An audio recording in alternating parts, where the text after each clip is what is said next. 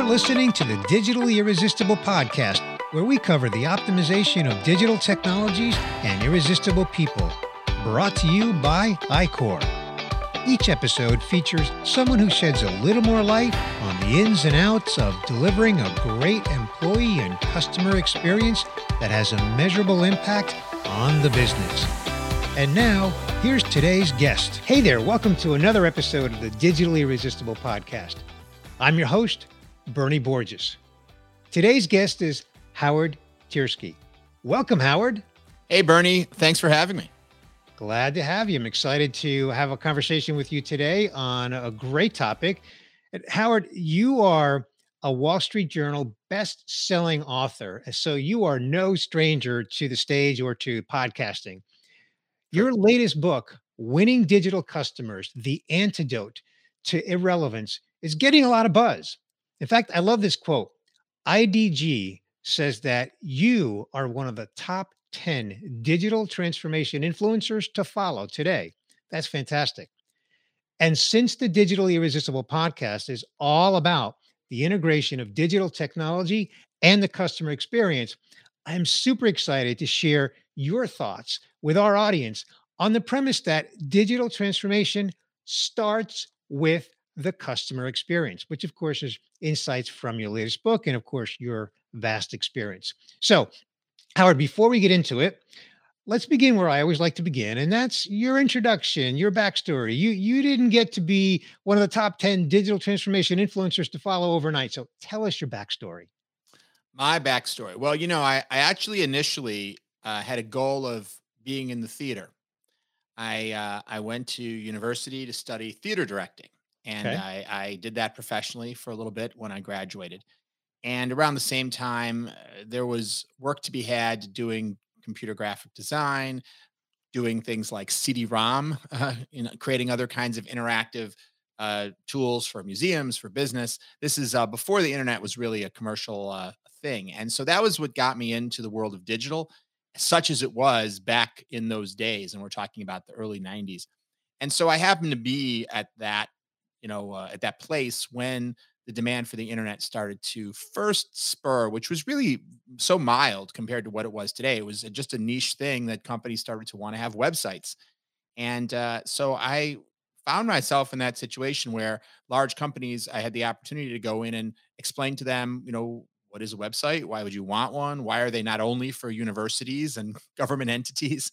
And to work with them on creating kind of step one on that digital journey. And so I just was very fortunate to be in the right place at the right time and and be a part of that. And I've really just been uh, I became transfixed by the potential for this as another kind of an interactive medium. Uh, and I loved many things about it that I loved in the theater. I loved the storytelling. I loved the connection, sort of bringing together both design and technology and uh, the creative components of it. And I realized early on that I thought this was going to be a huge business opportunity for many in many many different industries. And so I've I've been doing that ever since, really. And you've also go ahead and share a little bit of your experience of, you know, you've had the privilege of working with some pretty large brands. So, you know, you didn't write this book in a vacuum. It was just wasn't just a bunch of ideas that popped into your head. So share a little bit of that experience and, you know, some of the the brands you've worked with and what you've, you know, learned from that. Sure. Gosh, I've worked with, you know, many, many Fortune 1000 companies, including Airbus, General Electric, General Motors, Office Depot, JP Morgan Chase, Morgan Stanley, Mattel, NBC, and on and on and on. I mean, it's, and it really has been a, a great privilege to get to see from the inside these companies as they have been working on transformation over the last number of years. And that was initially a transformation that was more mild in the early days as we were simply looking to augment their existing businesses with digital channels. And today, of course, the companies that are the most successful are those that are really completely transforming their value proposition to their customer to align with the needs of today's radically shifted customer needs and expectations. And so, um, working with all those different companies and all those different industries you know, I what I love about my role as you know a consultant and as someone who works with an agency that works with a lot of companies is I get the the vantage point of seeing things across lots of companies. Which means, first of all, I get the opportunity to see where something that's going on in one industry, like let's say media and entertainment, might be applicable in another industry like healthcare or financial services. And I also get to see the patterns that are common across large enterprises because that's that's where I focus is big companies. And yeah. at big companies, you have a lot of challenges to driving transformation. And it almost doesn't matter whether it's a bank or a large retailer or a media and entertainment company. You see a lot of similar patterns in why it's difficult to engage in the scale of change that's necessary to be successful today. And so when you see all those data points and you see lots of different companies trying to deal with change in different ways, and I've had the opportunity to help lead change and try a lot of different things. I've been privileged to be part of some really successful initiatives. And frankly, I've been part of some initiatives that really crashed and burned over the years. And, uh, you know, one of my favorite quotes is from Bill Gates, who said, Success is a lousy teacher. And uh, I've had some really great teachers on some of those projects. And so it's that's really helped me to put all those data points together and develop an approach that I use with clients today and that I document in the book about how do you approach transformation. I would never say that the approach that I use is the one and only right way to do it, but I can tell you that there are a lot of wrong ways to do it. I've seen sure. that out there. Yeah. And yeah. so I'm happy to be able to at least offer the world an approach that I know works because I've used it at many companies successfully. Terrific. You know, what comes to mind as I'm listening to you explain all that is that, you know, funny thing about business, Howard, is that whether you're a bank or you're selling automobiles or appliances or service, we all sell to people, human beings.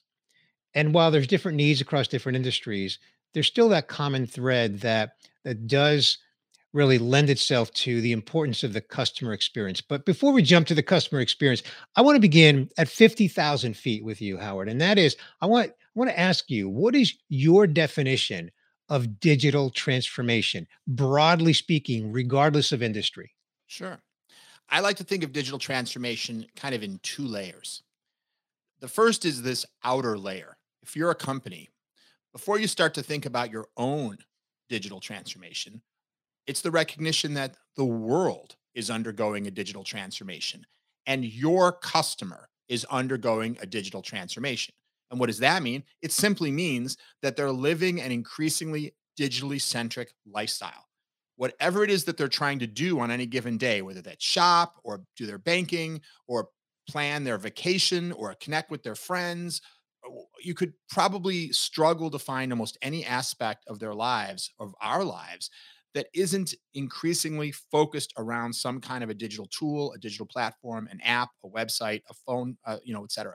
And so that's a very substantial shift in the behavior of your customer. And that means they have diff- changing needs, changing expectations, et cetera. So that is the transformation of the world. And there ain't nothing you're going to do about that. Uh, good luck trying to stop that. Right. That's right. And so right.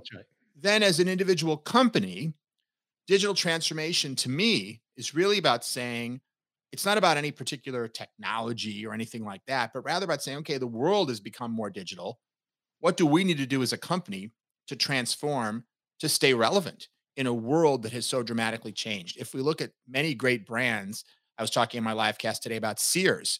Sears at one time was the number one retailer in the United States. Yeah.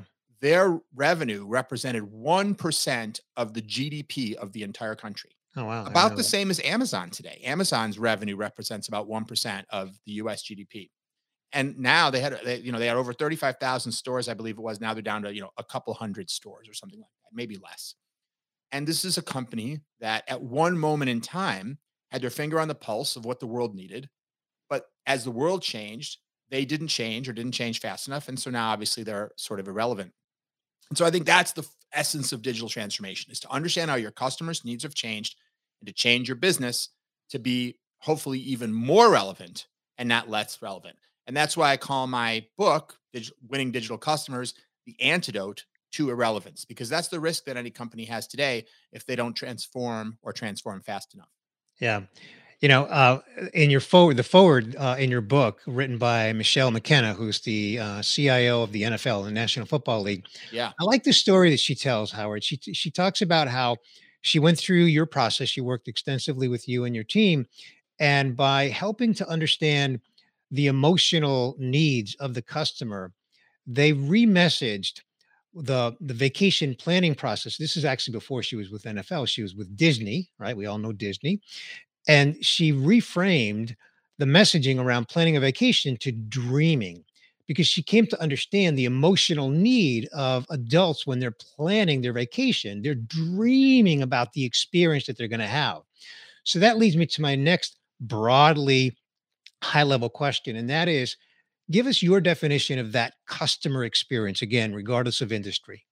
Sure. Well, customer experience is simply everything that happens to the customer at one way of defining it is as they interact with your brand, which is everything from when they see your ad or their your catalog or pass your store on the mm. street or hear about a hear from a friend about their experience or read a review or walk into your store or use your app or your website or buy a product or return a product or you know everything. And you could even expand it beyond that because customer experience is everything your customer does as they try to accomplish whatever task it is that your product or service sort of represents in the domain of their life. So, for example, if you're a dating app, their experience is not just when they're on your app, but it's their overall experience of dating and looking for a mate. Or if you're, you know, a, a shopping app, or let's say you're a car rental company, uh, it's not just what they do with you. It's well, what causes them to want to rent a car? What causes them to decide that they should rent a car versus, I don't know, take a taxi or an Uber? What process do they use to figure out where they should get one from? And, and so on, all throughout the journey of from when a, a need is initially identified all the way through to when that need is satisfied. I think that's what we might call the duration of the an experience. And it's often made up of many different touch points, some of which a brand may control and some of which you don't, like an external review or a referral from a friend or something that's posted on social media, et cetera. I think that's that's the definition of customer experience. And I believe it's the single most important thing that any business can do to drive success is to think about strategically engineering and then measuring that customer experience to make sure it is doing what it is you have strategically engineered it to do. Yeah. I think you know what business we're in at iQor, right? We're a business process outsourcing company. So we're engaged by brands, mid and large, to essentially engage with their customers when they're going through their customer experience. And far and away, the biggest trend that we're seeing, it's not unique to iQor, it's just what we're seeing in the industry, is the digital customer experience and an omni channel customer experience, and really giving the customer the opportunity to engage with the brand however they want to engage through whatever medium or channel they want to engage and then continue that that conversation whether they start out on, on, an ipad and they go to a smartphone you know and then they end up on email or chat or even on on on uh, imagine that phone call right the old voice right? So again that digital experience is is, is everything in the world that we live in. Of course we're all consumers so we can all relate. Now you have something in your book that you call the strategic customer experience model and i, I wanted you to, to elaborate on what do you mean by that? Uh, so the model is something we created both to help conceptualize how to architect customer experiences and also how to explain to executives when you're seeking, for example, funding, uh, why customer experience is so important because there is a tendency for people to think it sounds like a good thing to have a good customer experience. I think you'd rarely go into a boardroom and have people say, you know, we should make our customer experience worse. You know, it's it's a kind of a motherhood and apple pie thing. But when you go and say, great, I need $50 million to redo the back end systems and to redesign the front ends and all that to make a better customer experience, then a lot of times it's like, you know, how good does it really need to be? You know, does it really need to be $50 million better? What could you do with $100,000? You could make some improvements for that, right? And on the one hand, it's perfectly legitimate for people who are making decisions about funding to make sure that the money they invest is going to have a good ROI. Um, which means that we need to be able to explain why customer experience connects to the business results of a company. And that's what the strategic customer experience model is. And so essentially it tries to answer the question well what difference does experience make anyway? And so it's in four levels and i'll just give you a quick high level of it. So usually everyone is going to agree that there's some business goals that the company is trying to solve for. Things like we'd like more revenue. We'd like that revenue to be more profitable We'd like to lower our cost of sales. We'd like our customers to come back more often and buy bigger amounts at one time. Almost any company you talk to is going to say, yes, those are the end goals. The end goals tend to be very common. Great. So if you say, I have a way to do that, you're generally going to get people's agreement. But so what does experience have to do with that, though? Well, the next level is to say, well, well, what drives those goals? What causes more revenue? What causes more profitability? And the answer is a number of different things, but there's one which is more important than everything else. And that one is customer behavior. If you can get your customers to do what you want them to do, you're probably running a wildly successful business. Now there are other things, your cost of goods, negotiating contracts, running a great, you know, other things, but but in the end, if you can get your customers to behave the way you want them to, that will cover up a multitude of sins in other areas of your business. And if you can't get your customers to do what you want them to do and need them to do, then it probably doesn't matter that much if you've negotiated great prices with your suppliers for your raw materials, right? You are not running a successful business. So that's the most important thing to drive all those business outcomes we want revenue, profitability, valuation, etc. So, what drives customer behavior? How do we get the customers to do what we want them to do? Well, the answer is if you look at psychology, what causes human behavior? Generally speaking, just two things cause human behavior thoughts and feelings. That's it.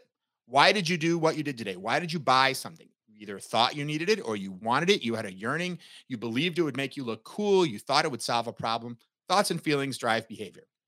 And I'm just giving you the quick high level version. Sure. But what create thoughts and feelings is experiences. You weren't born with all these thoughts and feelings.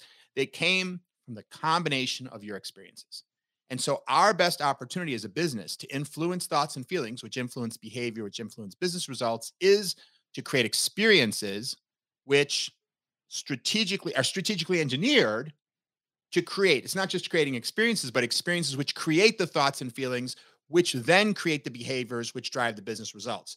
So, the work of customer experience isn't just to make something nice, to make something pretty, to make something comfortable, but to say, what are the thoughts and feelings that I need to trigger? And, and research is needed to answer this question for right. any given business. If I'm trying to sell tax preparation services, what are the thoughts and feelings that lead someone to hire my company to do their tax preparation? I trust the company. I'm fearful of doing it on my own, right? Those are thoughts and feelings, whatever it may be. So you need to figure out what are the thoughts and feelings that lead someone to take that action. And then what kinds of experiences create those thoughts and feelings. And for example, we might creatively come up with some different ideas and then test them to see do they trigger those thoughts and feelings? Right. Once you've figured out which experiences trigger the thoughts and feelings and trigger the behaviors that drive business results, that's the key to success. And yeah, it comes full circle back to the point I made earlier about how, you know, we're uh, regardless of the industry, we're selling to human beings. So when you understand their thoughts and feelings, then you've got a greater chance of creating the, the right experience. Howard, one final question before I get to the actual final question. And that is um, how can businesses learn along the way? I mean, a lot of the brands that you work with and brands that you know read your book, people at brands that read your book have been in business for years, decades in some cases. How can they learn today? We're recording this, you know, near near the end of 2021. How can they learn today how to adapt, how to evolve, how to change their customer experience to to maximize the opportunity for their business and of course the the outcome that the customers want? Well, uh, I think it starts from customer research, understanding where your current friction points are, where your customers are experiencing pain or frustration or confusion and whatnot. I think it it partly includes internalizing the ideas I was just talking about about the importance of customer experience. And then, uh, you know, one of the things I talk about in my book are, are different practices like design thinking and agile DevOps, very proven practices that enable companies to quickly go from understanding an insight where there might be an opportunity to create a better customer experience, an insight that tells us what kinds of experiences might drive the ultimate results we want, to actually making it happen. Because it's one thing to have an idea and it's another thing to execute it effectively. And customer expectations today are very high, which means the quality of what we deliver, it has to be easy, it has to be convenient, it has to be omni-channel, as you said earlier, it has to be well tested, it has to work across a lot of devices. And so uh, you know, there's a lot of it, it's not easy, but you don't have to reinvent the wheel either. There's a right. lot of proven practices, and I think it's just a matter of bringing in the people that know how to do it. I think the best way, you know, the reality is you asked how companies can learn. And the truth is, I know what you mean, of course, but companies don't learn. They're not, they are incapable of learning. They're just collections of people, is all. People can learn. And so that means if, if you want your company to learn, you really mean that you need people with knowledge. And there's basically two ways training and hiring. And so I think most companies should be doing both. They should be training their employees in these principles customer research, agile DevOps, design thinking, uh, services based architecture, these types of things. And they should be hiring people with those skills and knowledge so they're not only reliant on people who've just learned these things. And that combination, I think you can transform pretty quickly into a company that now, quote unquote, knows how to do something that it previously did not know how to do. Fantastic. Well said. Thank you, Howard. Howard, before I get to my fun question, uh, I just want to remind our, our viewers and listeners uh, your book, Winning Digital Customers The Antidote to Irrelevance. Howard, where would you like to send people to learn more about the book and, and get it? Sure. Well, uh, you can probably find it wherever you like to buy books, but the uh, there is a website for the book at winningdigitalcustomers.com. And if you go there, you can actually download the first chapter for free. And there's links to Amazon and Apple Books and Barnes and Noble and all the other places where you would expect to find it. Fantastic. And we will link link up that website on our blog post for this episode uh, at iqor.com. So thank you for sharing that. Thanks. And now, now we get we get to the final question, the fun question. I always like to ask. It's just a custom that we have here on the Digitally Irresistible podcast, and that is, we want to know when you're not working, what do you like to do for fun? Well, I just want to say I think all of these have been fun questions. First of all, so uh, answering people's questions on podcasts, maybe I'd put that, but I, I guess that constitutes work. So, um, you know, I love to scuba dive. And so uh, there's, I have five kids, so certainly spending time with them, it, eh, I would say qualifies as fun, at least most of the time. Uh, and what I really love is to take my kids scuba diving. So my my oldest daughter, Rachel, she's 19 now. She's a student at Dartmouth. She went off and got her dive master certification. So she's really hardcore into scuba diving. And uh, several of my other kids are also certified. And we've been all around the world uh, scuba diving, seeing the great coral reefs of this uh, planet. And it's a uh, it's a transformative experience to spend time underwater with the marine life and just get into a whole other world and feel like you're flying. So that's a tremendous uh, joy to me when I have time. Yeah, that's awesome. That's awesome. Well, you know, you you live transformation in every area of your life. So that's fantastic. Thank you for sharing that. And Howard, I just want to thank you for taking the time to be with me here on this episode of the Digitally Resistible podcast. Your book, again, Winning Digital Customers, The Antidote to Irrelevance, all about digital transformation, what it means to every business, the, the importance of the customer experience. And again, I just want to thank you for uh, taking the time to share your thoughts and insights with us here today. Of course, it's been a pleasure. Thank you for having me, Bernie. Thanks for listening to this episode of the Digitally Irresistible podcast, where we cover the optimization of digital technologies and irresistible people, delivering a great employee and customer experience that has a measurable impact on the business. Brought to you by iQor. Be sure to subscribe on your favorite podcast player so you don't miss future episodes.